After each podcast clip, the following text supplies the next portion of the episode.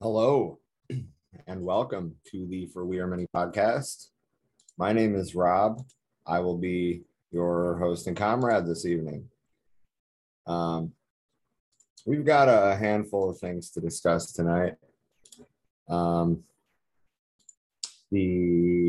have some updates in the Rhode Island unhoused situation. Actually, we have quite a bit of updates on that topic. We've got the, I mean, I don't know how else to word it, but frankly, insane weather patterns that we're having right now. And then I'm going to talk a little bit about the Movement for a People's Democracy seminar that took place yesterday with Tom Watts and Jake Pansbury of the White Panther Party. And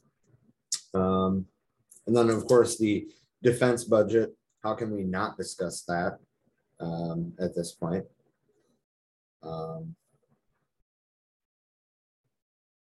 I guess Zen will be joining me at some point. Nice to see you, James. Nice to see you, Rob. Of course, I want to remind everybody that our Patreon is live. If you like what we're doing and you want to support, by all means, every dollar helps. We also have a donate button right on the side of our website if you want to make a one-time donation. That is forwearemany.org. Oh, I did not mean to click the Patreon. So we will start with the Rhode Island housing situation. We have an article about this on forwearemany.org, as well as the United Panther Movement statement regarding it. I will share the links to both in the comments. So first, here is our coverage of the court case. The ACLU is seeking a temporary injunction blocking the governor from evicting the homeless encampment at the Capitol building. For well over a month now, there's been an ongoing protest at a homeless encampment at the State House in Rhode Island. The goal of the protest is to draw attention to the very real issue of housing security, which is a top issue for any member of the working class as wages continue to stagnate amongst record level inflation. The average apartment rental in Providence is well over $2,000 a month, with 60% of all apartment rentals being over that mark. Meanwhile, the state's minimum wage is just $12.15. A minimum wage worker in Rhode Island would have to work 49 hours a week just to make enough to pay the average rent. That's not counting a car payment or gas or utilities or food. Yesterday in Rhode Island Superior Court, Judge David Cruz ruled against a temporary injunction filed by the Rhode Island ACLU on behalf of the unhoused individuals at the State House. The defense, on behalf of Democratic Governor Daniel McKee, I want to point out again that he is a Democrat. Democrats are not our friends. Argued that the state can and should regulate how, when, where, and by what means First Amendment gatherings can take place. They used case references from court cases pertaining to the Occupy Wall Street movement, among others. I just want to point out that the capitalist system systematically and brutally crushed the Occupy Wall Street movement. Local police department, sheriff's department, state police, federal agencies, local courts, state courts, and federal courts all teamed up to systematically repress the movement. And this is nothing but a preventative measure aimed at preventing another class-based movement. The tension in the courtroom was immediately noticeable. People were yelled at for stretching, or, you get screamed at about wearing a hat. things didn't even start to go in favor of the plaintiffs, who were the unhoused individuals being represented by the ACLU, when it was pointed out that Chief Little lied on his affidavit. He claimed an incident report showed that a member of the cleanup crew was punctured by a hypodermic needle at the encampment, while the incident report clearly states that the crew member did come into contact with, but did not, explicitly stated, did not have their skin punctured by the needle. The judge didn't even mention it. He just moved on.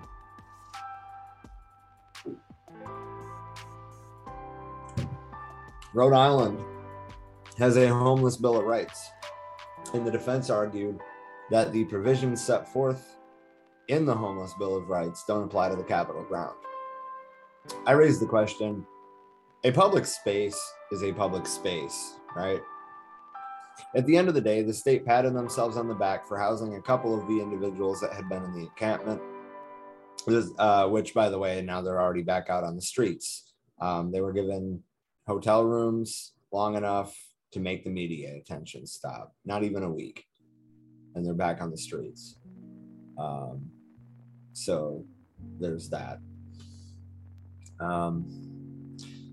But this completely ignores the facts surrounding the case. This isn't about those specific individuals. It's about the circumstances that lead to what these people are going through. It's about the right to dignity, privacy, security, and of course, the freedom of assembly. This court ruling is a fundamental affront to our most basic of human rights. It is a way of undercutting activist work in the community and more. In the end, it's yet another example of how our injustice system systematically backs the capitalist power structure over the needs of the masses. The court system is simply another arm in the system of oppression. If you are in New England, interested parties can get involved with the Emergency Housing Coalition, which meets at the Mathewson Street Church in Providence, Rhode Island, every Sunday at 4 p.m. I doubt it will be happening on Christmas. That said, there are plans to launch a larger, I guess you could say,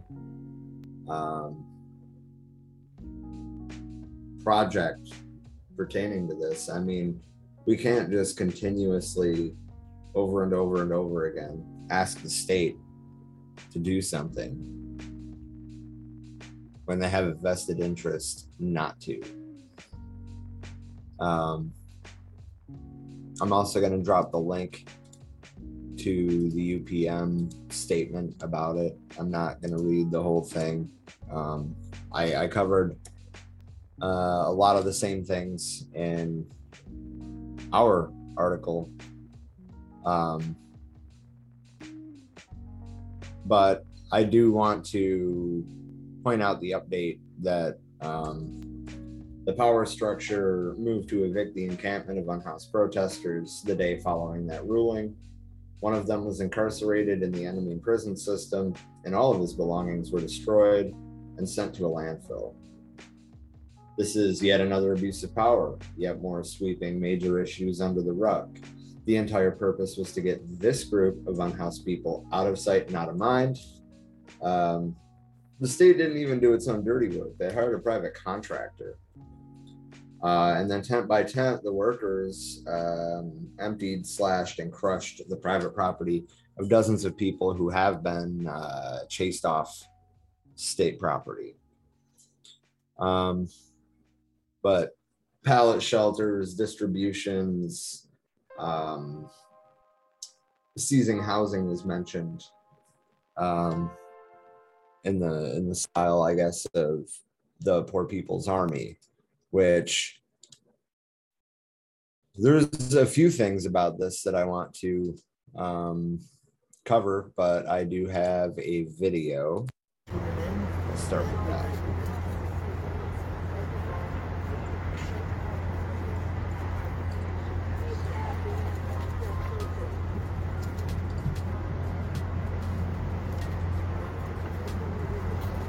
Now, noticed that this group, I guess that to start this group, is being led by the Rhode Island Poor People's Campaign. I'm not necessarily saying that, you know, this is the end-all be-all of what the housing situation is. Relatively silent protest out in front of the state capitol building, I don't think is enough at this point. We need to stop petitioning the state to... John, are you here? Okay, can you get on the mic? Okay, everybody, we're going to start with housing rights for all. As soon as John gets on the mic. Anyway, I'm not saying that this is, you know, like the end-all be-all of what needs to happen around housing. There's a lot of things that can be happening.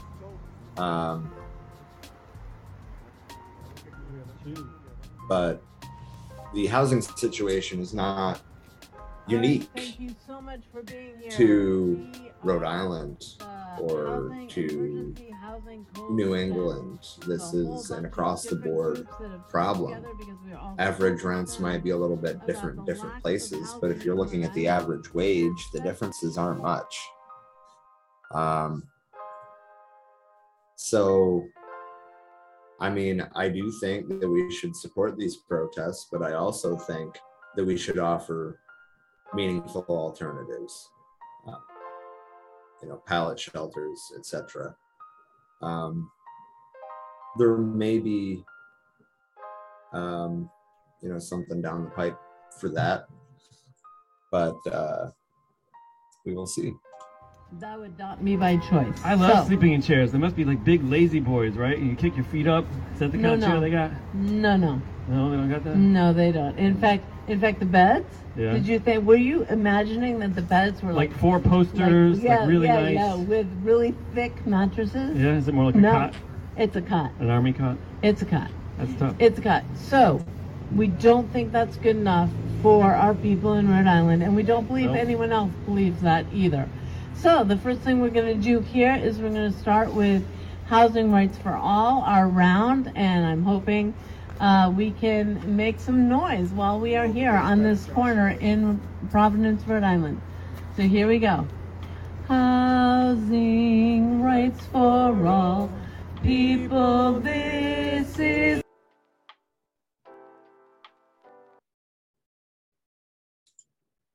I was going to try to show a little bit of each speaker, but in a community which would help them to connect to the community right now, that has thrown them out. So like I said, I'll repeat, we need the shelter beds through the hotels. We need the pallet shelters, and we need the funding for 500 units of affordable housing. That's what needs to happen. That's the long-term plan, is the housing, because without the housing we can't do it. And it needs to be a long-term plan. I don't want to be here 22 years from now, have my grandchild out here saying, hey, my grandmother slept underneath the tree and we're still out here trying to get people homes. Amen. That's a shame. Amen. Woo! Everybody's got a right to live? Yeah. Everybody has a right to live. Yeah. Everybody has a right to live, and before this campaign fails, we'll all go down to jail, because everybody has a right to live. You got it one more time. Hey. So, you get the point. We don't gotta watch the whole video there to really get the idea of what's going on. I do support the Poor People's Campaign coalition and what they're trying to do, but I do think that we need actual solutions. We need support programs. We need skills training. You know, we need to address systemic poverty. And how housing is managed. There are a lot of things to be done, and personally, I don't think that having kumbaya moments at the Capitol is the most effective way to create change. But I will support them in their push until they start telling me to vote Democrat.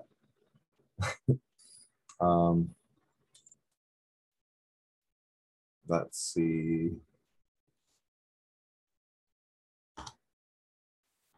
So last night, this is what the video is from. They had a solstice protest at 7 p.m. And these are the things that they were trying to draw attention to. Over 500 people slept in places not meant for human habitation this week. And the state of Rhode Island is over 400 shelter beds short. Governor McKee promised to have everyone sleeping outside in a bed by Thanksgiving. He's a month late and 400 beds short. That's where they met. Again, I don't think that demanding the government do something is an effective course of action at this point. But again, I will support that. And I mean, I think that we need to get more radical people involved with this coalition and start presenting real, meaningful alternatives. That should be what our focus is. And then I wanted to shout out, oh, actually I have one more thing.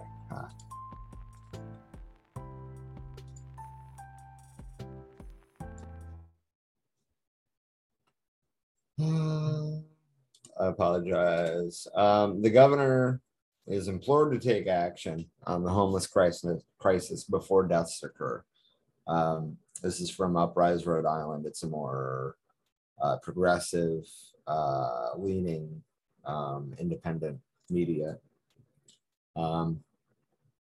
So just last week, this encampment of unhoused people in the State House Plaza were evicted, and then the Emergency Housing Coalition held a protest the eve of the solstice, as I said, as hundreds of Rhode Islanders drove past to do their holiday shopping at Providence Place Mall, which is not far.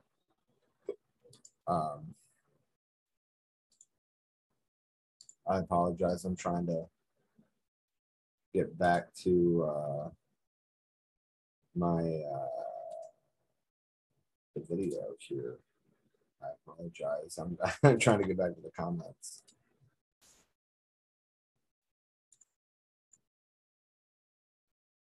Exactly, James. Rich people don't like the misfortune being anywhere, but they especially don't like them on the lawn of the State House. Looks like Trisha will be joining us shortly. But so, as I said, I'm not going to go over the demands in depth. Hang on, I have to send Natalie a link here. There we go. Ta-da.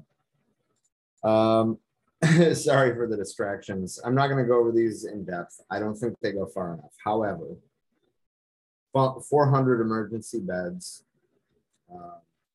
Guarantee that McKee will not evict residents of tent encampments. I don't see that happening.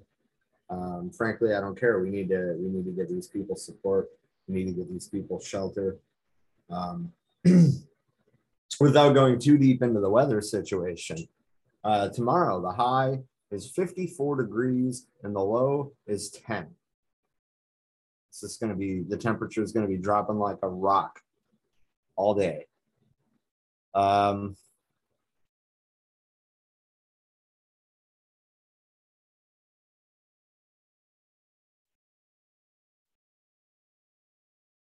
All right, the Cranston Street Armory. Right, so that did get opened. There was 50 cots. That's what the woman from Poor People's Campaign was starting to say in that video. it was supposed to house, it was supposed to be an actual shelter, and it was supposed to house 350 people. It's a warming center that has 50 cots. The people that were evicted were told that their belongings were going to be stored for 30 days, I think it was. Anything that was left behind got smashed, slashed, thrown in a dump truck, and hauled to a landfill. What I'm trying to say is enough is enough.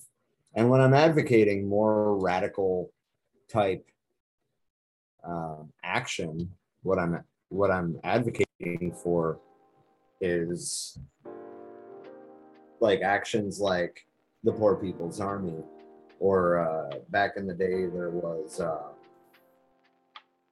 Occupy Our Homes, right? Which is basically they were doing like eviction defense and actually seizing houses. And these are the same types of actions that the Poor People's Army has been taking for, as I understand it, for decades in Philadelphia, for 3 decades, according to the first paragraph of their little bio here. It's poorpeoplesarmy.com. I'm going to drop that in the comments. Definitely, you know, check them out. I mean, it's easy to sign up. The button's right there.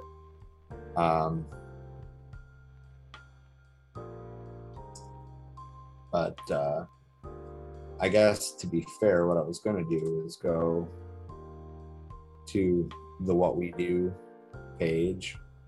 Why did it not? There are 10 unoccupied housing units for every one houseless person in Philadelphia. The national average is more like 6 to 1. Right, but like they've been doing this work for 30 years.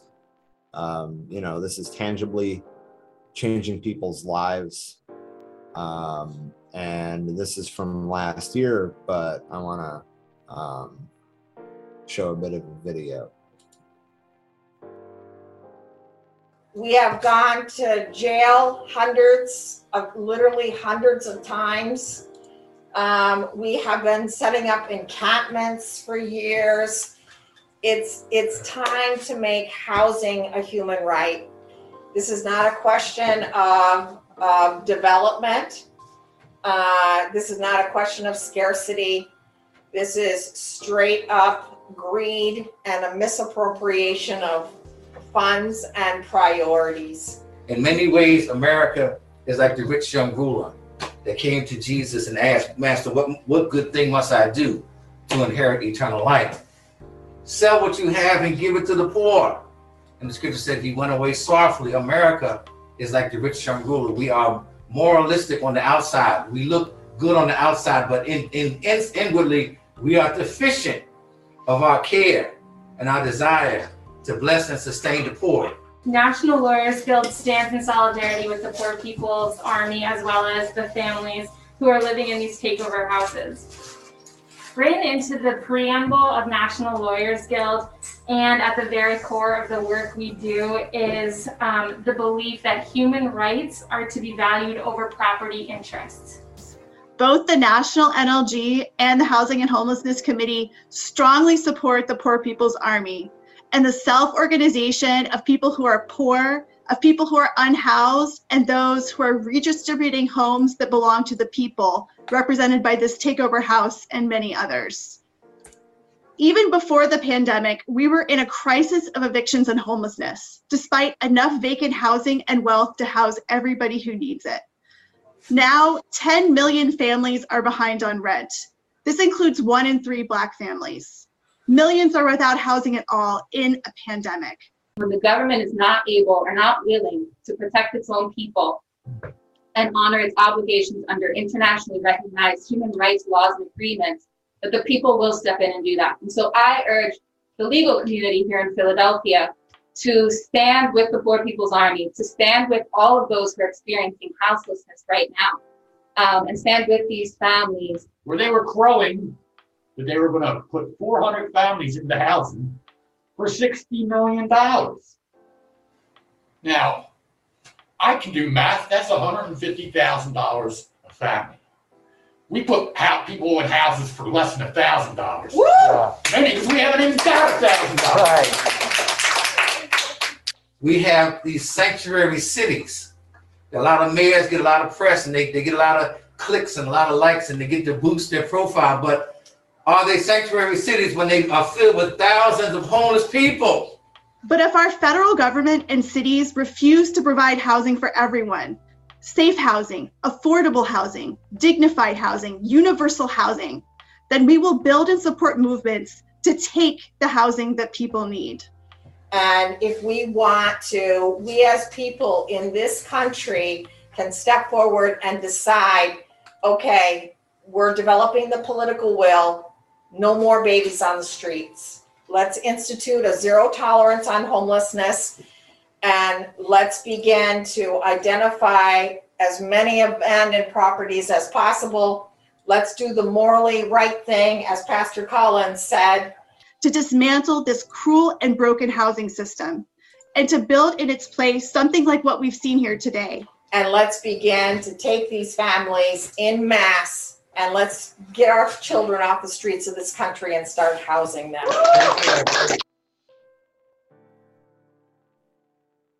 All right. I just the next topic. Sorry, the next topic is going to be about Germany convicting a 97-year-old Nazi. Give me just a second here. I'm adding a restream bot to our Discord. I guess I did not realize that I could do that. So give me just a moment here.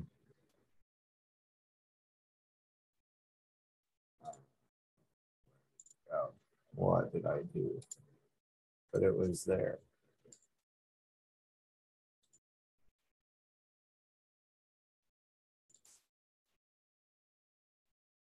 Why?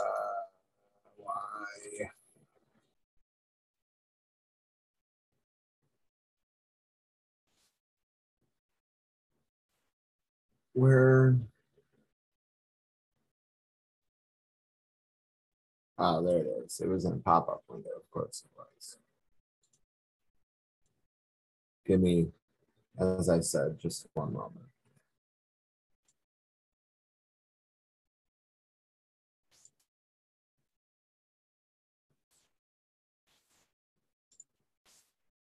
I have to click the ladybug photos to prove that I'm a human. No way that a robot could ever identify ladybugs.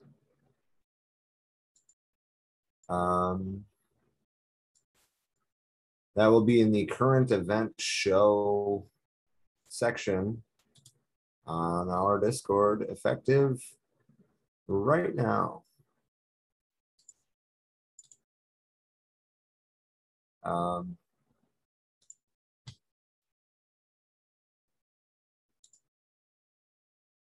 Speaking of Discord,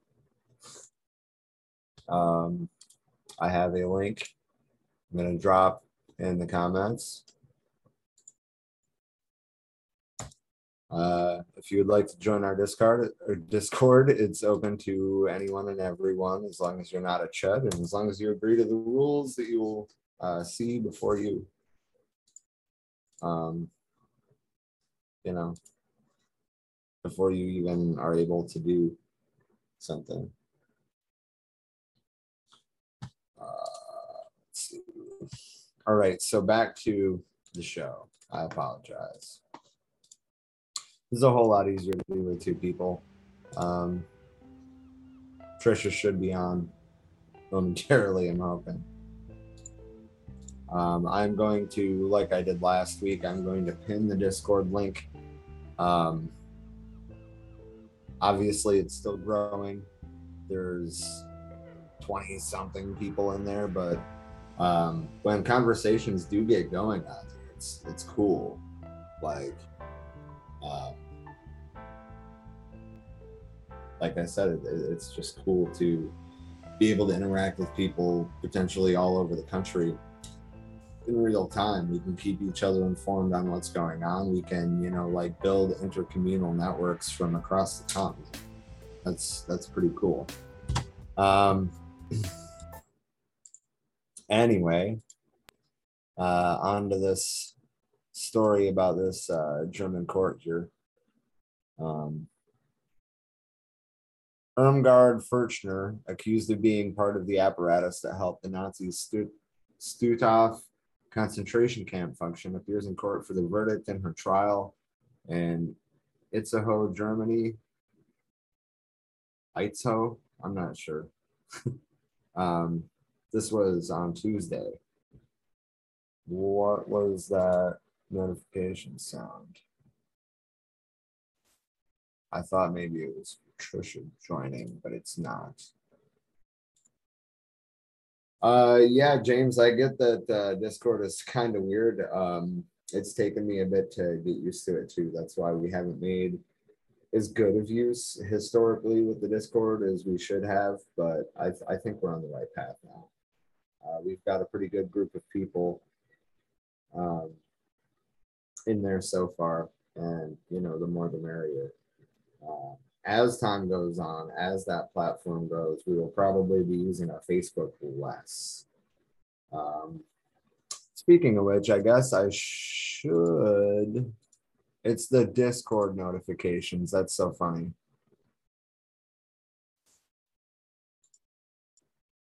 Okay. How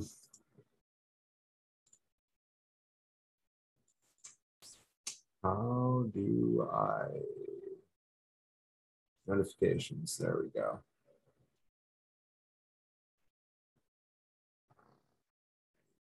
Just wanna turn off the thing. Oh, disable notification sounds, there we go. Got it. Anyway, again, I apologize for the distractions. The state court in Northern Germany gave her a 2-year suspended sentence, wow, for being an accessory to murder in 10,505 cases and an accessory to attempted murder in 5 cases. The court said judges were convinced that Furchner knew, and through her work as a stenographer in the commandant's office of the Stutthof concentration camp from June 1st, 1943 to April 1st, 1945, deliberately supported the fact that 10,505 prisoners were cruelly killed by gassings and by hostile conditions in the camp, by transportation to the Auschwitz death camp, and by being sent on death marches at the end of the war.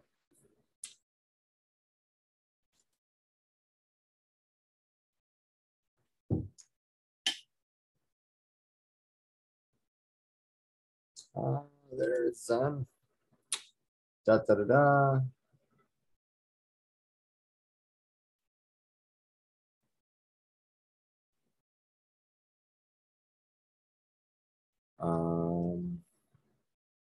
Natalie said, look, we can now send stars as supportive for We Are Many. I'm assuming she's talking about on Facebook.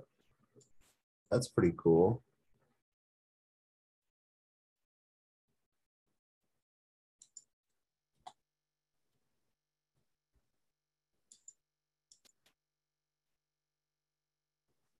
Huh. Well, that's pretty cool. Thanks for the stars. Appreciate that, Natalie. Point is, though, she got a 2-year sentence for over 10,000 cases of murder. Just think about that. And because she's 97 years old, it was suspended because she's going to die before she even gets into a prison system if she appeals it. But the verdict and the sentence were in line with prosecutors' demands. Defense lawyers had asked for the client to be acquitted, arguing that the evidence had been shown beyond doubt that Furchner knew about the systematic killings at the camp, meaning there was no proof of intent.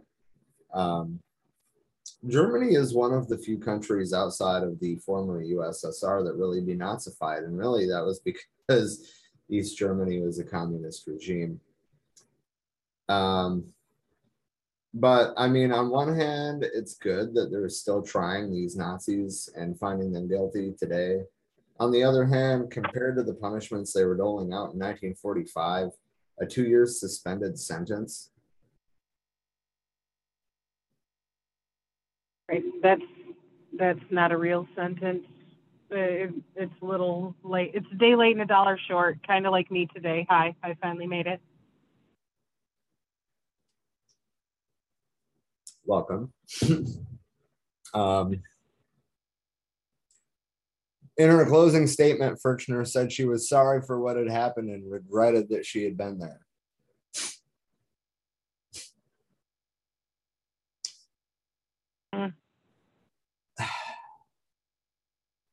Well, that doesn't make up for anything, but okay. No, it really doesn't. You know. There's not a whole lot more useful stuff in the article, but I did put the article in the comments in case, you know, somebody's interested in reading more of it. You're just in time for the next topic, though. The union activity update. We have, you know, weekly updates from Railway Workers United. They're doing a fundraiser thing that we're going to share. Starbucks Workers United just wrapped up their Red Cup strikes. And I mean, you know, if anybody in the,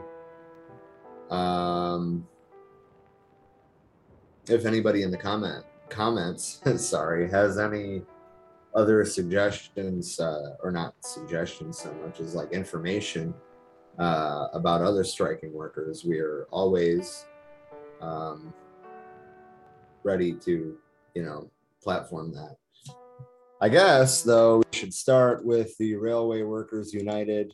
So first things first, let me put in the comments this GoFundMe link. It's simply titled Railroad Workers United Support Our Struggle. Their goal is $25,000. They are at $22,375. Right on. You know, I'm not saying that the viewers in here are going to push them over that, but I'd really like to see them, you know, make their goal. This is, you know, strike funds. Basically. And I also want to point out the Railroad Workers United is open to allies. It's kind of a broad scale union. It's specifically for railroaders, obviously. They're the ones that run the union and get the votes. It's not part of the bigger corporate unions. It's an independent, you know, large, like over the whole thing.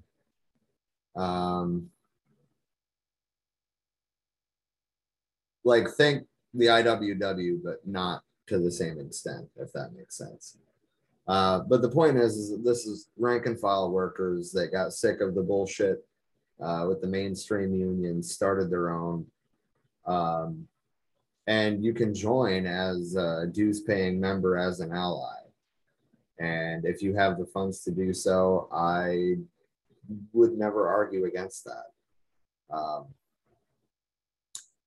But yeah, they're calling basically for nationalization of the railways, and for fucking sick time, for the love of God. Right. And then this is just a sample of the organizations that have sent the RWU,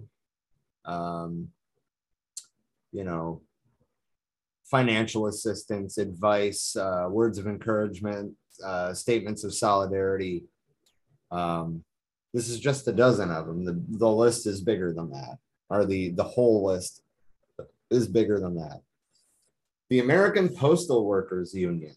Now, keep in mind, these are the people that deliver your mail. There's a lot of them, and I mean, that's a big union. That's a union that you want to have on your side. And even though they're federal employees, they wrote one of the most comprehensive and militant letters of solidarity. The letter, in effect, calls for public ownership of the railroad network.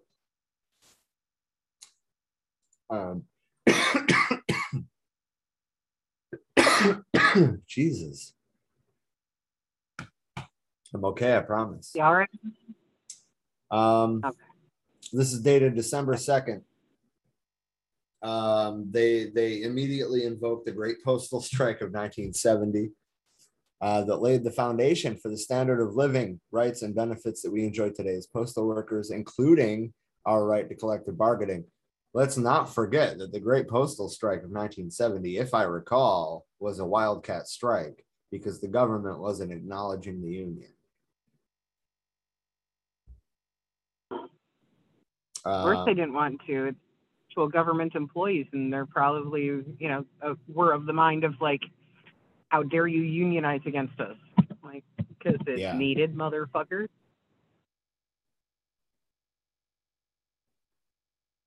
At least for them. Unlike pigs, your mail delivery folks are actual working class.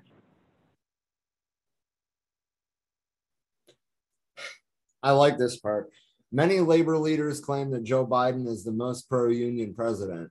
While we appreciate that President Biden has expressed pro-union sentiments, has strengthened the National Labor Relations Board, nominated a pro-union Secretary of Labor, and signed the Postal Service Reform Act, the labor struggle in rail was a fundamental test of which side are you on, to quote the old labor song.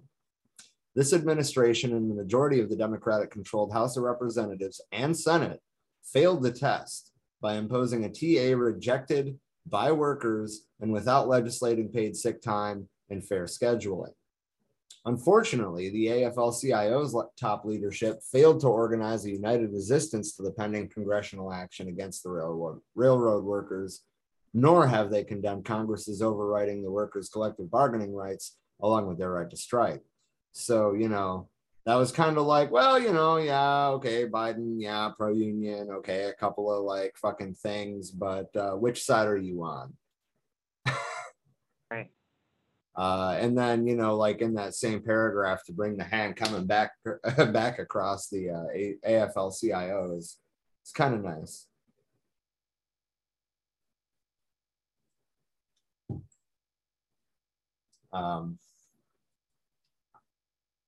Oh yeah, I want to show, this is kind of like not at all relevant to what I'm talking about right now, but I have a couple of things that I want to show. This is more or less just a, I have to take off the virtual background, but there we go, to do this.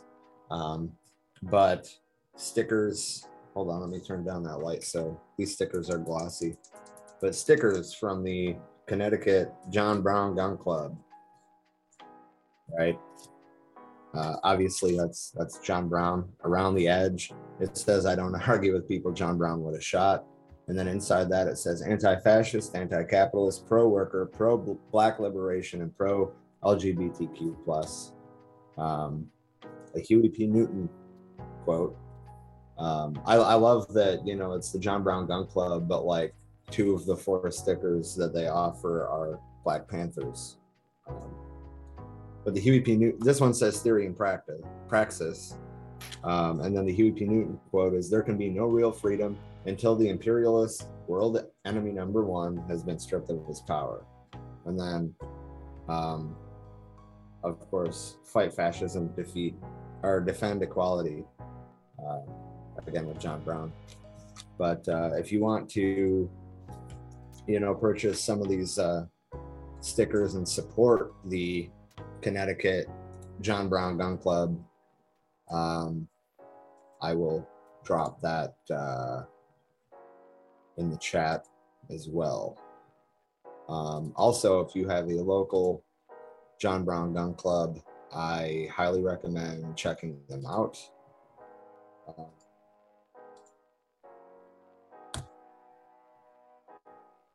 There's the link to their shop. Anyway, back to this. The next union is the Association of Flight Attendants. They work under the RLA just like the railroaders do. The Green Party, of course, the Green Party issued a statement of solidarity with workers. They are one of the largest and longest running third parties in the US. Great to see them speaking up in support of railroad workers. 500 plus historians signed a letter of solidarity with rail workers and urged Biden to do the right thing. RWU is in the process of making contact with them to work together. Imagine that. People who've studied history are on the side of labor. Right? Mm. Seems to be a connection there. Yeah. So while the Postal Service threw shade at the AFL-CIO, the RWU is recognizing specifically the Vermont AFL-CIO, stating one of the most forward-thinking state labor federations in the country weighs in with their support of railroad workers. The Labor Network for Sustainability, the RWU is part of the coalition of the Labor Network for Sustainability, but obviously they've issued a statement of solidarity. Solutionary Rail, International Longshore Workers Union, United Electrical Workers, United Steel Workers, La Coalition Rail Safety Campaign, and then there was a rally in New York City. There was a verbal statements from a bunch of different groups. I am going to send that link. It's a YouTube video. Obviously, I'm not about to play an hour-long YouTube video on the show. But if anybody wants to circle back and watch that later,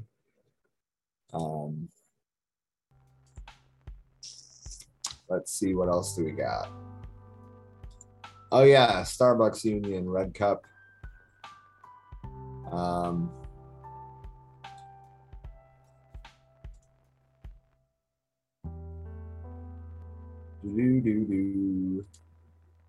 I have another link. It's a map of stores that struck for the Red Cup Day strikes.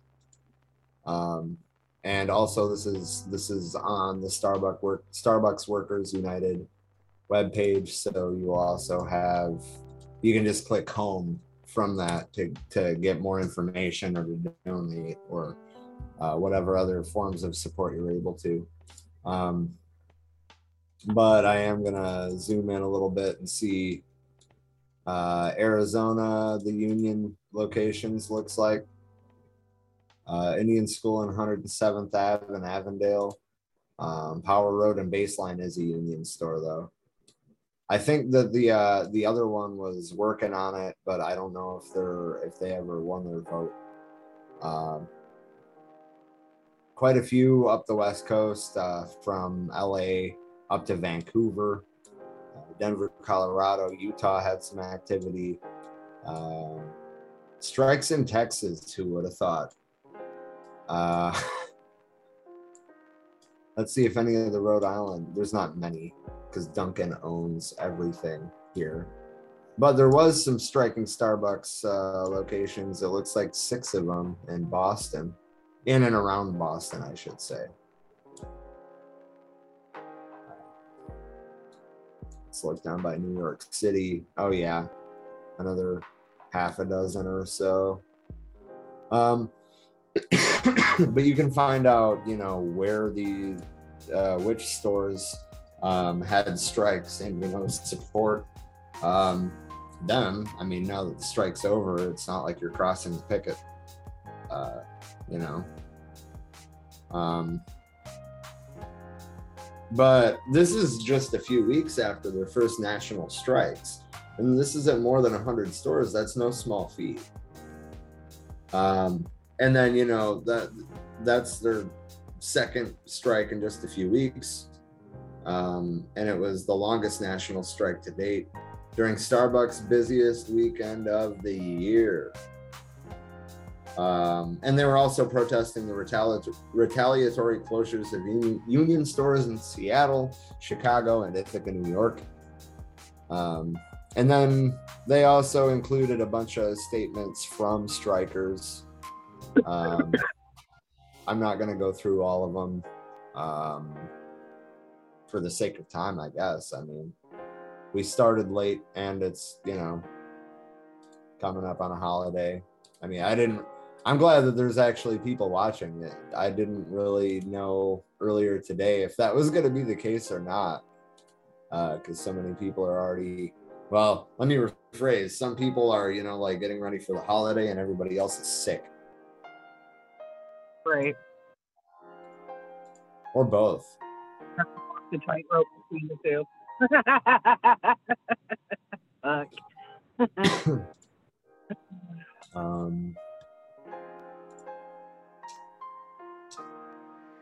Oh man, so this should be a fun topic. I think let me double check. I think this is going to be the last topic, but it's also the biggest topic. Oh, actually, no, we have two left because one's the weather, which is also going to be a big topic. Don't get me wrong. But yeah, the defense budget for 2023. I forgot to click that first. There we go. We always have money for war, but we never have money for the poor. And, you know, seeing as this got, like, passed right before Christmas, I mean, that's just symbolic of, I guess, how empty that holiday is to a lot of the people that claim to uphold it. Which, you know, like, I'm not trying to, like, throw shade at anybody for their religion by any stretch of the imagination. But anyone who can end up being a capitalist and claiming to be a Christian, like, I mean, seriously, just read the Gospel of Luke and then come back and tell me that you're going to continue living the way you are and still get into heaven if it exists. I mean, I'm not here to say whether it does or doesn't, but I mean, really pay attention to the religion that you claim to uphold. Because if Jesus did exist, he was sure as shit a socialist. All right. He was not white and he was not capitalist. He was brown and communist. For fuck's sake. Sorry, but there's nothing capitalist about the giving away of free food, free health care. Standing staunchly against the system, against usury, the whole fucking 9 yards. Yeah, no, Jesus was not a capitalist. You ever notice, though, how they, like, when it comes to, like, things that that go against what they say, they'll be like, oh, no, that's a metaphor. Like, but, okay, so, like, they'll take the entire Old Testament, like, at its face value, right? Like, yes, the whole world flooded. Right. It certainly wasn't just a region, and the earth is 6,000 years old because the Bible said so. Well, first of all, I mean, you know, there's the whole thing of interpretation. I mean, okay, it took God 6 days to create the heavens and the earth, but, like, if you look at God as the energy that is everywhere in abundance in the universe, and you look at a day as a rotation of said universe, you know, we're not talking about a literal week here. We're talking about probably millions or billions of years. I mean, yeah. You know, but all of that is literal, right? But, you know, a rich man has as good of a chance of getting into the kingdom of God as a camel has of fitting through the eye of a needle. Oh, that's a metaphor. Like, no, come on. Right. It's like, now it flips that around because the former was the metaphor and the latter is literal. Right. Like, no. And that's one thing that really shakes my damn head at these prosperity gospel fucks who exploit everything for personal gain. And it's like, you know, if Jesus were to come back today, he would smite the fuck out of you. Like, you're profiteering off it. You're literally, you know, making millions to billions off of your mega churches and preaching that blessed is he who gets wealthy by exploiting the labor of others, and that being poor is a curse. And excuse me, Jesus said the opposite. Right. I mean, so, you know, Christ dined with the poor. He dined with prostitutes. You know, like he washed. Okay. And like, you know, just to put this in a Panther context, right? Like, he washed the feet of sinners, right? He served the people. Like, I'm not saying that Jesus was a Black Panther, but I'm kind of saying that Jesus was a Black Panther. Right. He had the Panther mentality for sure. You know? Right. And it's pretty, okay, like, I'm atheist, but I was raised in a very fundamentalist Christian home. And I don't know how many times I have had to have these conversations with Christians and literally fucking start pulling Bible quotes for them. And it's like, why is it that an atheist has to teach you the things that your pastor is not? Here's all these Bible verses you have ignored for your entire life. Right. Like, if you were actually practicing this religion properly, you would not be pro-capitalist, pro-state, any of those.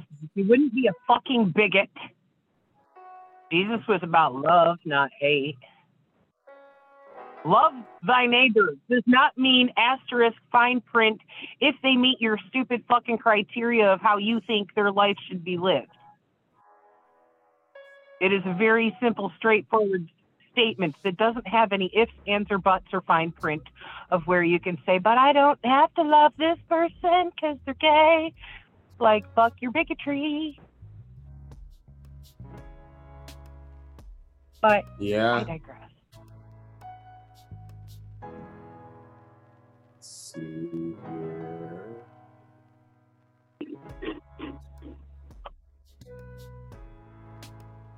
I have a meme that I want to show, but I'm just gonna like share it into the chat and then pull it up in there. Two things, actually, because one I forgot to even put on the list. So I'm just going to briefly touch on this, right? Let me go back to the screen share here. Shit. So I wanted to like show this guy's face, right? Because I want to congratulate this guy on creating the fast track to the reunification of the Korean Peninsula. The president of South Korea is considering an increase in the working hours of up to 80 hours a week. Fuck that. Yeah. But to get a little bit more back on topic here, actually, I'll show this one too. This is not relevant at all. The next one will be. But like, to get back on topic, I wanted to talk about the defense budget for 2023 because the government omnibus spending bill was passed. And, you know, of course, there's more money for Ukraine. Oh, and Zelensky addressed a joint session of Congress today. I don't even want to really fucking cover that. But I'm just curious how many billions more his pathetic Nazi ass is begging for now. Well, I don't know, but they're sending them fucking Patriot missile systems now. Why the fuck do we keep having money to throw at Nazis, but not to throw into food, education, and health care here? And housing. No. And housing. Yeah. Fucking exactly. But this meme should hit the nail right on the head. Yeah. It's so the picture is from was it yesterday or today? I don't even remember anymore. From Zelensky's joint house, or joint Congress, joint congressional, there we go, address. I forget if it was last night or today, but it's Pelosi and Kamala Harris holding up a Ukrainian flag. Superimposed on the flag are the words, U.S. taxpayer dollars are being laundered through Lockheed, Raytheon, Northrop, and Boeing, while homeless Americans freeze to death this Christmas weekend. Yep. Corporate profits and funding Nazis. That's where our fucked up asshole government fucking priorities are at. Yeah, so the, how much is the dollar now? 858, yeah, $858, I wish. $858 billion Defense Act. This was December 15th, it passed the Senate. Of course, Biden signed it, but you remember how, like, Trump had the biggest fucking military budget of all time, after Obama had the biggest military budget of all time, after Bush II had the biggest budget military budget of all time, all the way back, all the way to fucking either Kennedy or LBJ, probably. When I, you know, this mass, like, the Cold War, whatever, ramped up. And then, you know, like, okay, the Cold War is over, we don't need to do this anymore, but yet we're still spending more and more and more. But like the Democrats were talking about how for Trump to do it was a waste of money, but then they come back and make the budget even bigger. $45 billion more than what was proposed by Biden. And they rescinded the military's COVID vaccine mandate, which is like one thing that Biden was like, you know, hard on. Early on, but they don't give a shit. And I think it just shows, you know, how the Democrats operate. They back down at every confrontation. Remember, the Democrats are the original fascists in this country. They're the ones that spawned the KKK. It wasn't until Tom Watts and the movement for People's Democracy, which I want to talk about that briefly after this. Before we close on the weather. But Tom Watts at the Movement for a People's Democracy thing yesterday pointed this out. The Democrats are the original fascists, right? Democrats supported slavery, right? Okay. Democrats spun the KKK. You know, Jim Crow laws, Democrats, right up to the civil rights fight. Right? Like the Democrats were the ones that were primarily opposing the Civil fucking Rights Act.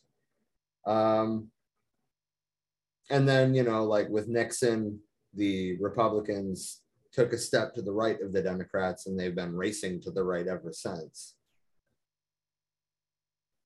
But yeah, I just wanted to point that out. Like, you know, we cannot allow this narrative to continue. Like, they might appear, the Democrats might appear nicer now, but they've always been the fascist party. Just because Trump was more vocal doesn't mean that he was any less or more of a fascist than President Joe Biden. But yeah, $858 billion. And the Senate passed this. What? Can you pull it up real quick? With an 83-11 bipartisan majority. Sorry, that was, go ahead. Oh, sorry, I started the interrupting first, but I thought you were done with your sentence. I'm just curious how that $858 billion that they want for that compares to our total GDP for the year. I'm curious. I'm super pumped. Not sure. There is no fucking way, with only 350 million people roughly in our population, and, you know, it being a significant number of those that are, you know, either children or elderly or disabled and, you know, therefore not working, that, you know, that, how is there even a tax basis for even just the military budget alone being that fucking big? And that's why there isn't a tax basis. That's the whole thing. That's like, it's borrowing dollars that don't fucking exist. Yeah. In value that has been created to overinflate the military-industrial complex. Well, yeah, which is just making things harder and harder on people like us. I mean, you know, like, they're not even making that back in taxes. That's literally exacerbating inflation. And then, you know, like, the Federal Reserve is going to keep jacking up interest rates on loans and on currency. And I mean, we already owe so much more money than even exists, right? Like, I mean, this government has shown itself to be incapable. Well, it's not even incapable. It's doing exactly what it was designed to do, to keep money in the hands of the capitalist class. Right. But yeah, I mean, everything is getting worse for everyone. Meanwhile, you know, the state of Rhode Island is telling its citizens that we don't have enough money to fully open the Cranston Street Armory with 350 beds as a shelter instead of a warming center. That doesn't even address the fact that that's not enough to fix the fucking problems, right? But even just for him to keep his word is too much, right? I mean, like, at some point we just have to, like, you know, carry on as if they don't matter. I mean, because basically at this point, I forget who coined the phrase socialism or barbarism, but that's where we're at. I mean, the choice is socialism or no butterflies for our grandchildren, you know, like, I mean.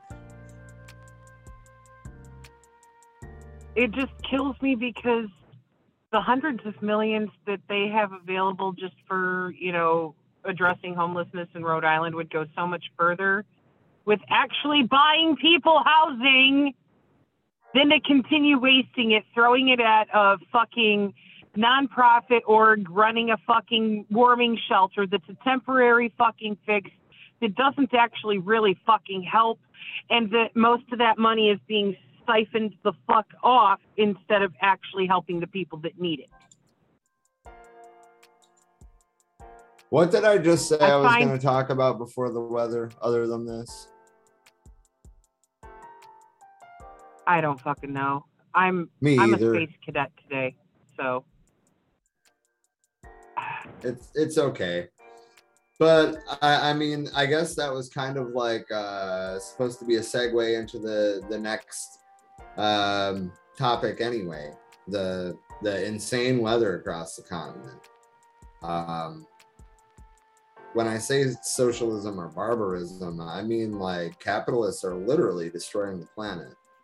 Eco-fascists might have you think that it's, you know, you and me driving our gas cars. No, it's the military primarily. First and foremost, it's the military. And second, it's mega corporations. Yep. Yeah. But the Midwest is seeing an Arctic blast that's insane. I mean, like, literally the maps don't have a color for how cold it's getting in the Dakotas. Yeah. Most of you watching, I assume, know Vicky. She's been on the stream quite a few times over the last couple of years, and she sent a screenshot. It's actually in the Discord. She sent a screenshot of her weather app today in Nebraska, and it was -9 degrees was the actual temperature. This is like 5 o'clock, by the way. It's not like, you know, now. It's colder now. The sun's down. Right. It was -9 degrees, and the feels like temperature was -34. But the lows tonight in the Dakotas are like minus 58. That's not the wind chill. That's fucking insane. Yeah. There's already been problems all the way through there up into like Wisconsin of power outages, as well as house fires happening because people are having no choice but to, you know, use like wood burning stoves and fireplaces that might not necessarily have been maintained recently enough to make use of, but they have no choice when their power goes out, and it's causing house fires. Like, this is devastating. Yeah. And I mean, well, after Christmas, more than likely, you know, we might have to do like a special piece on the impact of the system. I think that this is the worst polar vortex event that I can think of. And I mean, it's not just the frigid temperatures there. The Great Lakes Basin is looking at ridiculous amounts of snow, you know, like 18 to 20 inches for parts of Western Michigan, for example. Right. And then, like, you know, the eastern coast of Lake Huron, when they get their lake effect snow, that storm is supposed to stall over Lake Huron, which is what causes lake effect snow, if you didn't know that. And that's just going to dump. I mean, it's probably going to be more than it is on the east coast of Lake Michigan. You know, we're looking at 2 feet plus of snow in some areas, combined with, blizzard conditions means high winds as well. I mean, there's going to be power outages. There's going to be trees down. There's going to be, and then, you know, the frigid temperatures swinging in right behind it. And I mean, here, luckily, we're not getting anything crazy as far as snowfall or anything like that. But I mean, we're supposed to get a half an inch of rain tonight, then it's supposed to rain all day tomorrow. The high tomorrow is 54 degrees and the low is 10.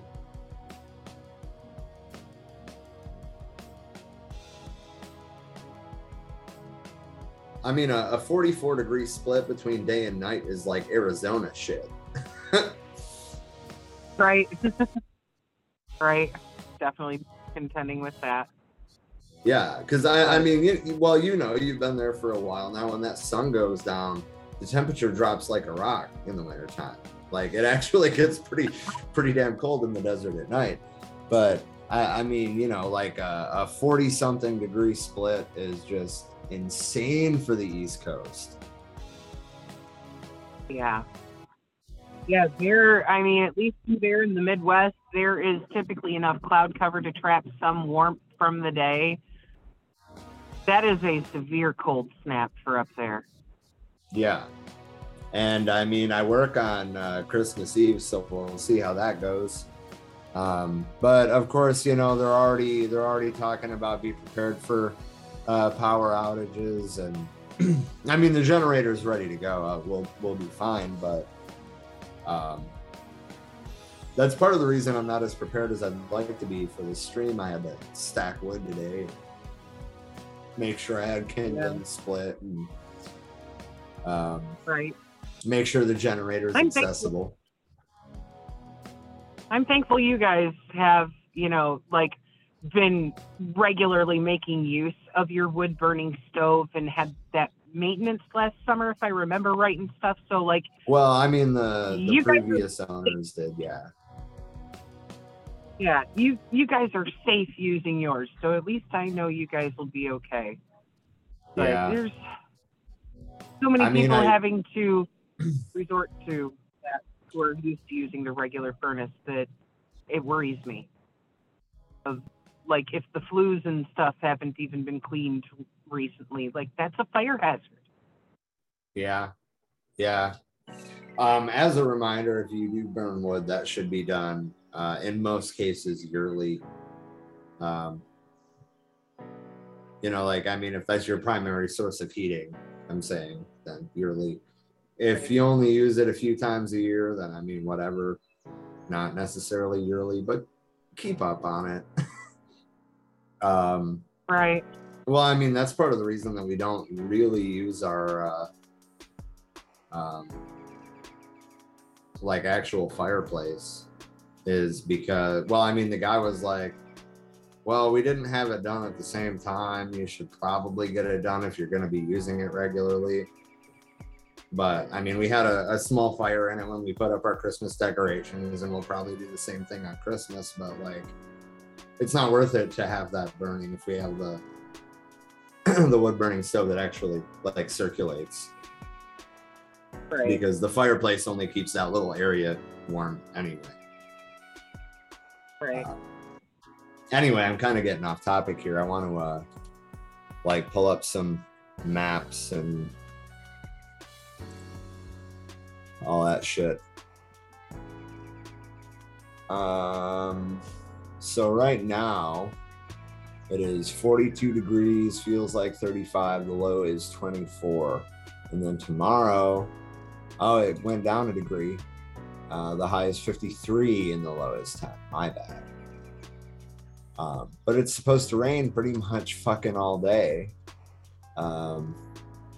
Like straight through from now until, well, it kind of goes down in the middle of the day, I guess. Late morning, it goes down to like 50%, and then it goes back up to 80. And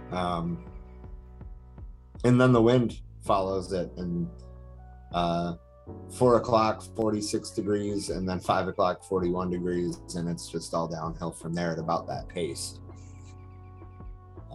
And that's all just... That right. And that's just here. I'm gonna zoom out and do this future radar deal, and I'm gonna screen share. Give me just a second.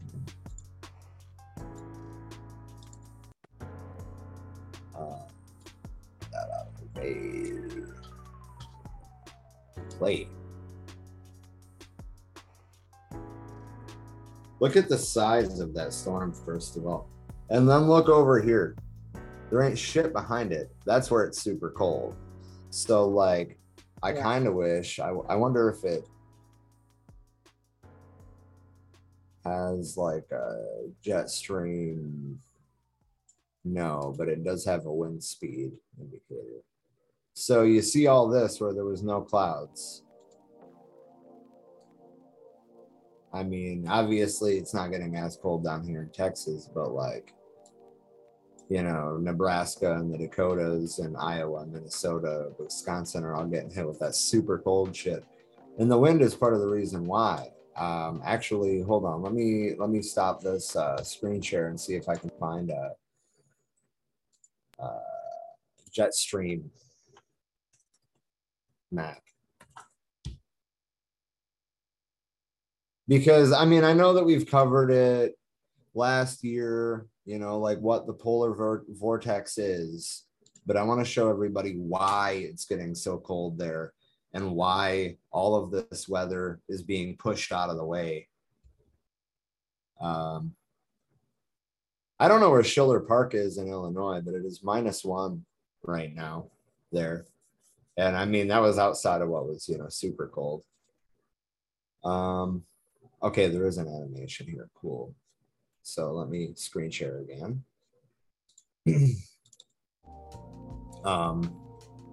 So the wind speed. So this is where the jet stream is sitting right now.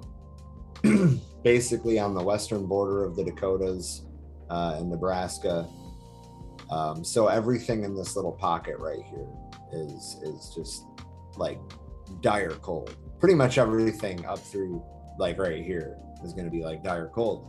That air is being sucked down. I don't know why I just fucking tried to like gesture like you can see it. But the air that's seeping down is from the Arctic, literally. And basically climate change, the globe is getting warmer, right? And that makes the polar vortex, which is usually in place over the North Pole, less stable. So like when it dips down like this, I mean, this is a pretty serious dip down for that matter. You know, it sucks all this cold air down with it. And, you know, it can be a quite violent thing, you know, like when it snaps back up and, you know, throws the other side out of whack. But this is from this morning till tonight.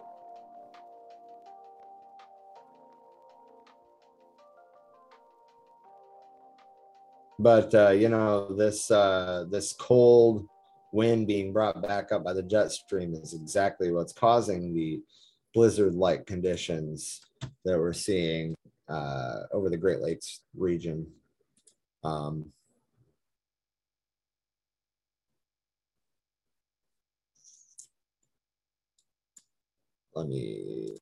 So I pulled up the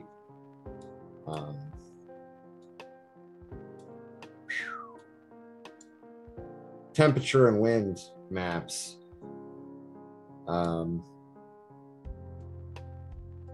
Lots of minus 11s, minus 12s. And these aren't, you know, like, feels like. These are actual temperatures. Let me zoom out a little bit more. 62, is that in somebody's house? It's gotta be. But yeah, I mean, you know, like, actually it's worse behind where well, actually, I guess that makes sense because Wyoming is in the mountains, but look at that, minus 34. You know, even look at Nevada, 28, 27, 23, 20. And well, I can't say too much about Arizona. That's not too far out of the ordinary there in Phoenix and Tucson. But yeah, I mean, minus fucking 25 feels like minus 26.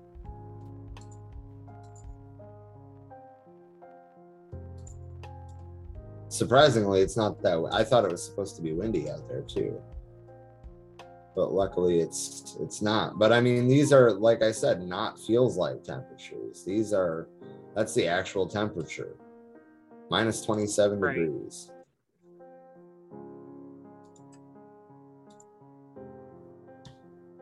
So let's, I didn't mean to zoom out quite that far. So let's take a look at this gigantic system over the last day. We'll look at the past first, and then we'll look at the future. And yes, that is snow in Kentucky, by the way. But like, hold on, let me pause it right here. Okay, so 8 degrees. Right, and then on the other side of the jet stream, 46 degrees. That's in the same state, you guys. Like I said, right. Tomorrow our high is 54 and our low is 10. That is why. Right, it's like it's pulling that cold air in behind it. I wonder if that's a pressure thing. I'm no meteorologist or anything, but kind of makes you wonder if it's got to do with the pressure behind the system there, helping like draw some of that further south. I mean, probably. I'm not totally sure. I mean, I do know that the jet stream steers weather activity, you know, under normal circumstances, but I don't know all of the, I don't even know what word to use, all the nooks and crannies of the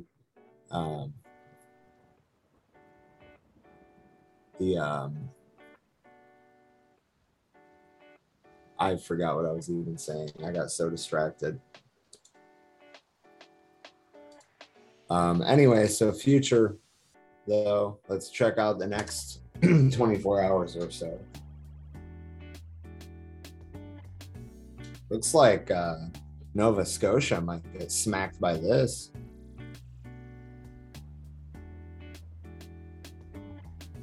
I mean, that's some pretty heavy rain, but it's also pretty far out to sea, so that's not too uncommon. But I mean, you see how a mass of this system has just kind of like stayed parked over Michigan? Yeah. Yeah, it's It's just how the. Well, I mean, you can see it like kind of, you know, like rotating and stuff, but like all of this rain that's moving up, there's a lot. Oh, it's finally starting to clear up. But yeah, I mean, that's a pretty significant amount of snow. Now let's switch this over to precipitation and take a look at it. Oh, I didn't. Okay, there we go. I was like, I didn't realize it was going to get rid of the radar. It's going to take a second to load. It always does. This app is Weather Underground, by the way. Like you can, like people with weather stations, you can link up to it. So, you know, like especially if you're in like a rural area, or you know, on the opposite side of a city from the airport, you can get more localized precipitation readings, wind speed readings. Temperature readings, that kind of thing, which is why I like this app. It's my primary weather app on my phone. So is it going to show me the precipitation or not?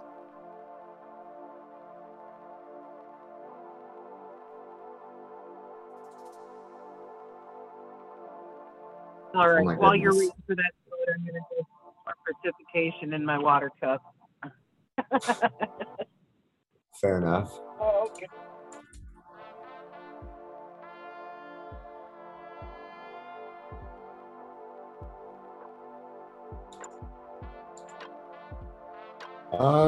Okay, well, that's frustrating. So looking at a lot of cloud cover pretty much across the board. Quite a bit of precipitation, as we already discussed, and you know we're already looking at a fucking inch of rain in North Carolina by midnight tonight. So,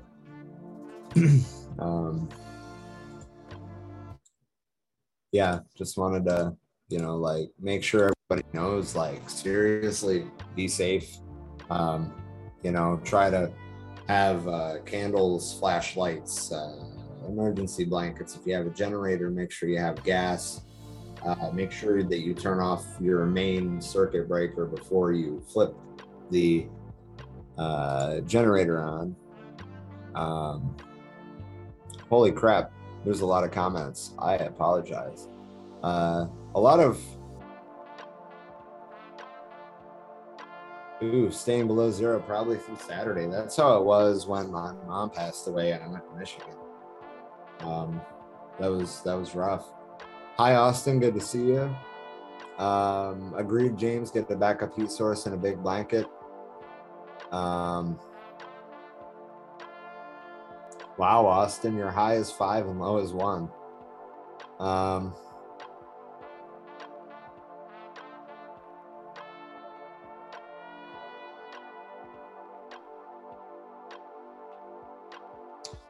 Yeah, Austin, I mean, if that's what you have to do, then, do it. James suggested a portable kerosene heater. Don't do that in a tiny room. Make sure that you have, space to let it air out. But yeah, I mean, propane heaters, kerosene heaters, yeah, it's not ideal. Yeah, if you're not careful, it can kill you. But like, if you don't have a choice, you don't have a choice. Right. Just make sure you crack a window or two so you have ventilation so you don't fucking die from carbon monoxide. Right.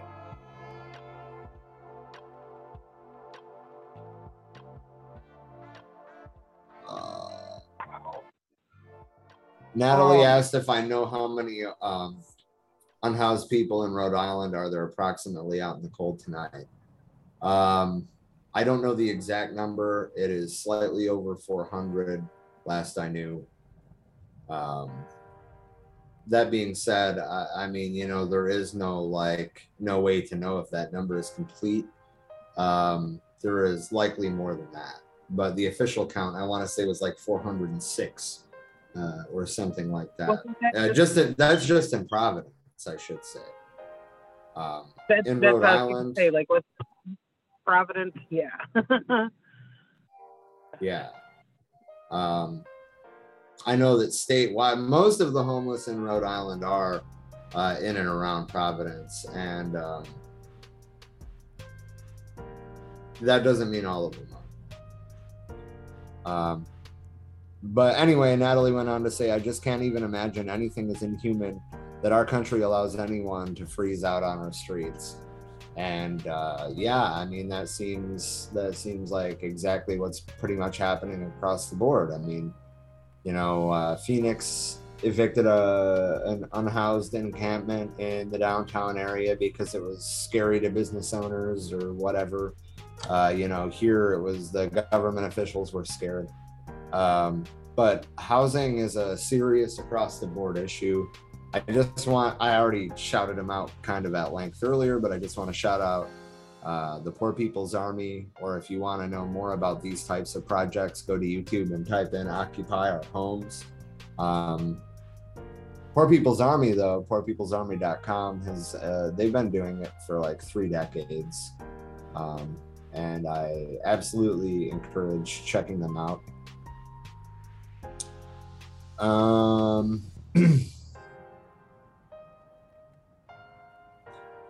James, my backup heat source is still my main heat source. It's the wood stove. I mean, you know, if I lose power, then I got to get the generator running. But I mean, really, the main things to keep powered are the furnace and the fucking fridge. Like, the rest of the shit don't really matter. Right.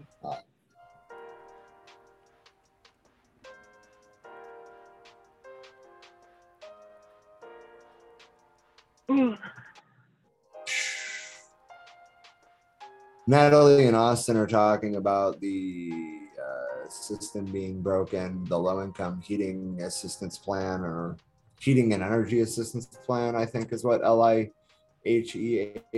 stands for. The heap. But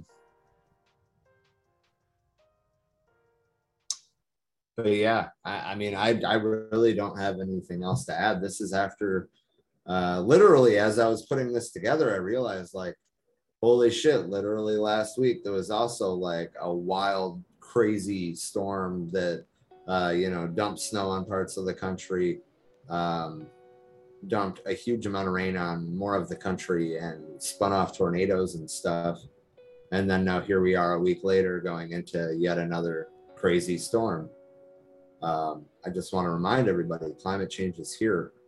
And like, I don't mean to sound like over dramatic or anything, but it's socialism or barbarism.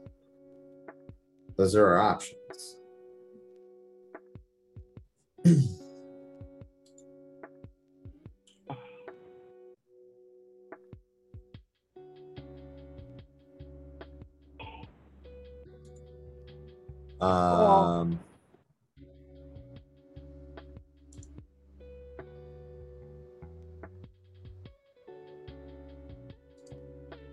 Well, I don't really think that I have anything else specific to cover.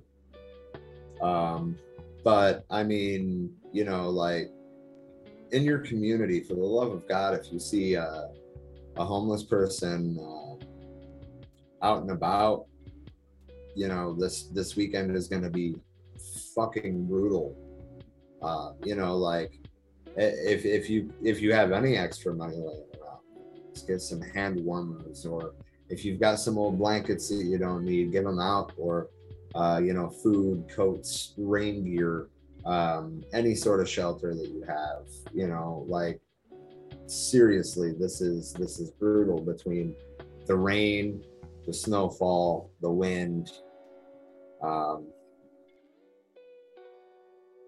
you know, the situation's about to get a whole lot worse for people who already have nothing.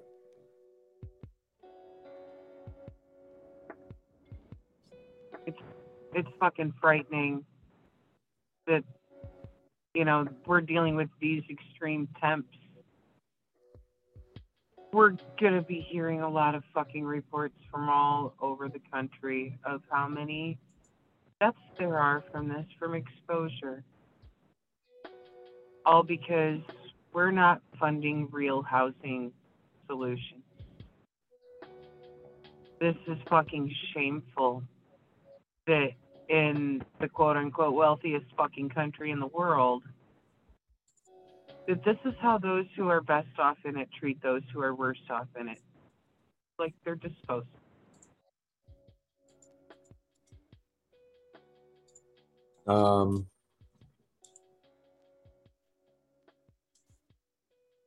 Austin said, I have a feeling it's going to be a really hot summer.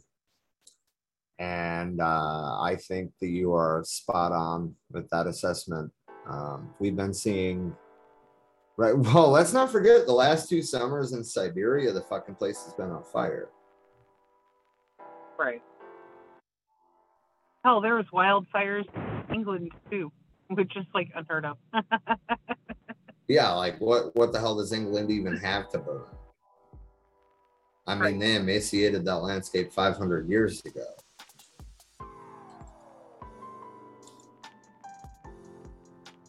It's fucking insane.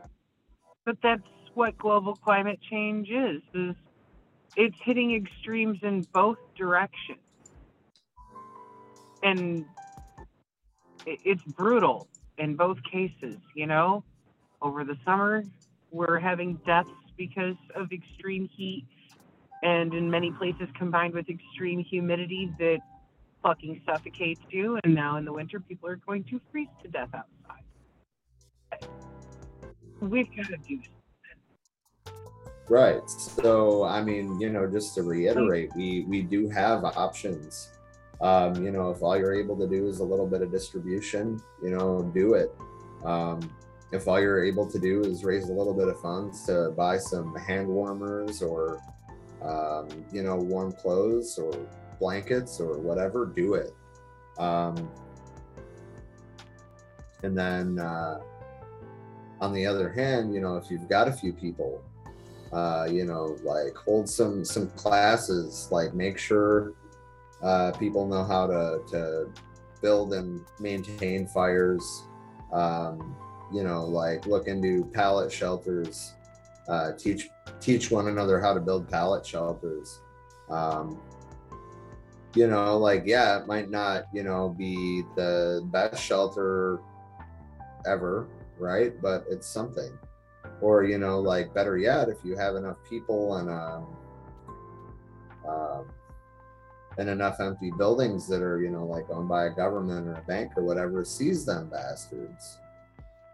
Like, we're running out of options very quickly. I just to circle back to the Rhode Island situation, a minimum wage worker needs to work 49 hours a week, every week, just to afford the average rent. That does not include any utilities. That does not include a car payment, insurance, gas, cell phone bill, internet access, food, heating, just a cold empty box. 49 hours a week for a minimum wage worker. It's despicable. Nobody should have to work 49 hours just to pay the rent.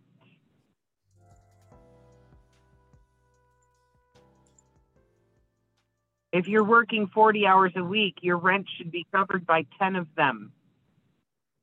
You shouldn't need to work 80 to 100 hours a week so that you can afford to spend 49 of it on just the fucking rent and still be able to get food and pay utilities too.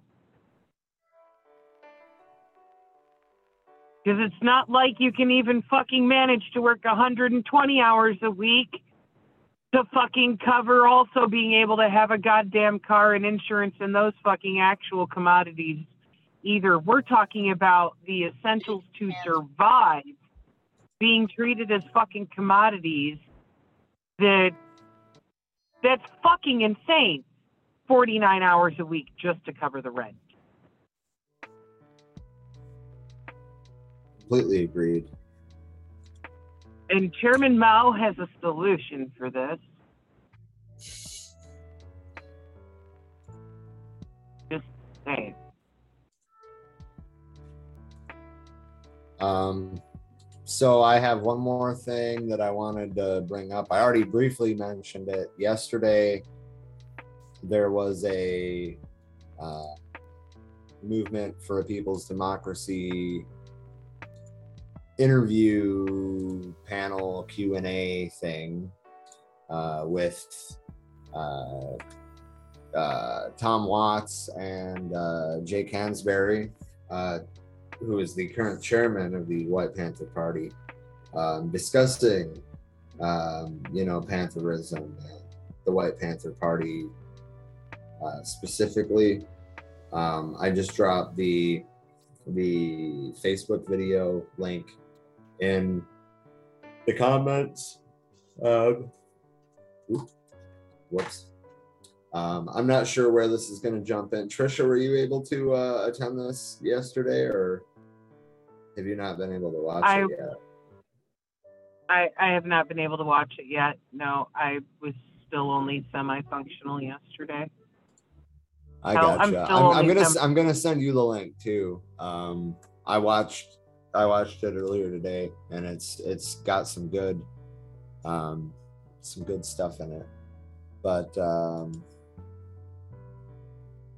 basically, I think that I'm just gonna play the first question, and you know, like I said, the link is in. Now the link is pinned in the comments, but I guess it would probably help if I screen share, huh? I'm very happy and honored to have you here tonight.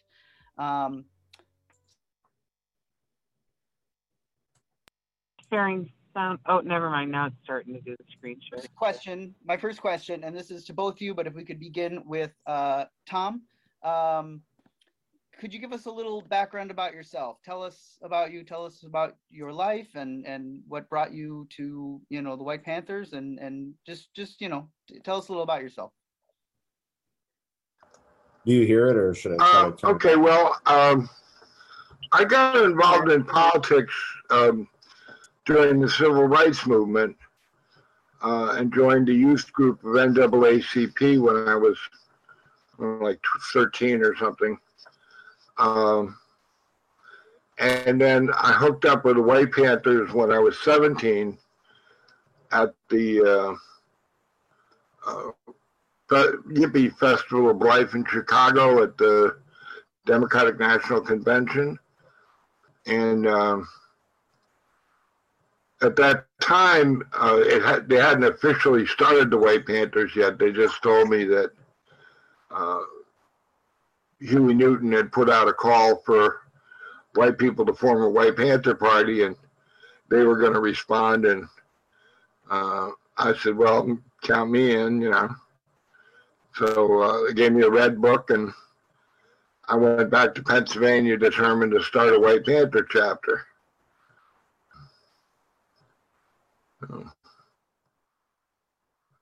I could talk all night about my life, but, you know. Sure, we can get more into that. Jake, same question to you, and what brought you to the White Panthers? Well, first and foremost, I say that you know, I'm happy to be here. I'm glad you invited us. All power. I'm 23 years old. A lot of the large political movements happened when I was a lot younger. So the biggest one that came about was the George Floyd uprising. And that's really where I came on the scene out here in Northern Indiana. We were working on direct action and things like mutual aid with an organization called NWI Solidarity. And that organization has since fizzled out.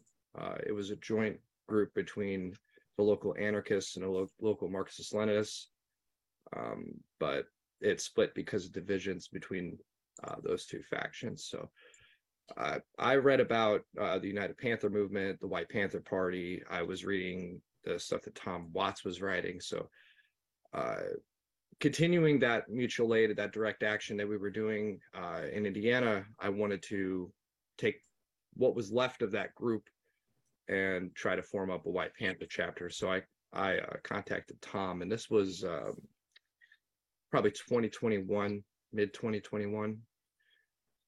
The former chairman stepped down, halfway, a little over halfway through 2021. And since I was one of the only people on the ground doing work, I was selected. And so it's been a journey, learned a lot along the way. So that's awesome. Thank you. I mean, I don't, like I said, I want to encourage everybody to watch the whole thing. Which is ultimately why I brought it up. But like I said, it is pinned in the comments. Speaking of the comments, Natalie said, Tom Watts is so knowledgeable and inspiring. And I elaborated on that, saying, I'm glad that we have the wisdom of not just Tom, but the other Second Rainbow Coalition elders to steer us in the right direction. I mean, obviously, I don't know all of them, but the main two that I know and that I have and am in the process of learning from are, Tom, first and foremost, I guess, but also High Thurman of the Young Patriots organization. And then, now there is, I don't know all of the elders. I really don't, but I know that Cha-Cha Jimenez of the Young Lords is, on the elders. I don't want to call it a board. What the hell would you call it? The Elders Council? Sure. But yeah, these people have so much collective experience. They've all been doing it since the 60s. So keep in mind that that's like pushing 60 years per person. And, there's half a dozen of them or so involved. I guess that's really all I have. I am going to find the link for the Second Rainbow Coalition Facebook. I'm sorry. No. What? Yeah.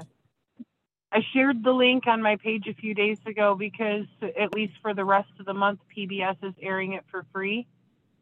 I meant the Second Rainbow Coalition website. Oh, I thought you meant the film. Never mind. But the film's great to watch. Yeah, too. Yeah, it is on PBS for free right now. If you haven't watched it, watch it. It is part of the Panther Education Program. And I mean, for being from a publicly funded entity, it's not a bad perception of them. All right, into the comments. Let's see. Here is the Facebook for the Second Rainbow Coalition. I was going to send a link to December's newsletter. Their website is very simple. It's just newsletter number 1 was January of last year, and newsletter 4 was of this year, and then newsletter number 4 is December of this year. That's all that's on their website is their newsletters. But by all means, secondrainbowcoalition.com. check it out. Definitely give their Facebook page a like and a subscribe.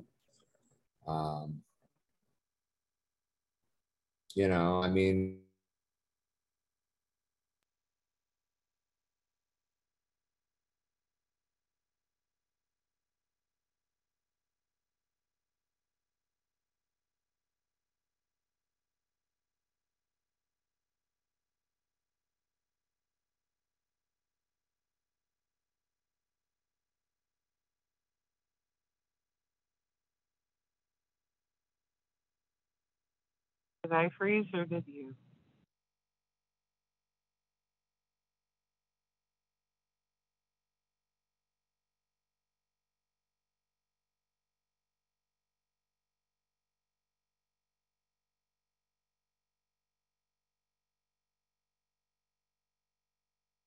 I think we lost Rob for a moment here. I don't know what's happening.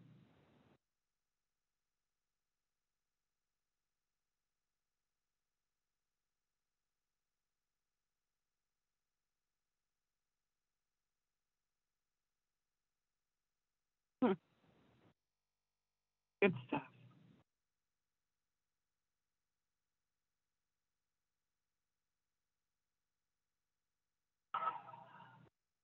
All right, I don't know if his internet cut out because of the storm or what. Hell, I'm not even sure if you guys are still seeing my feed or not since it was being fed through his. But,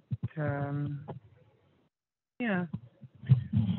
We are about to wrap things up anyway. I'm exhausted, so I'm going to sign off. Y'all have a good night. Thank you for joining us.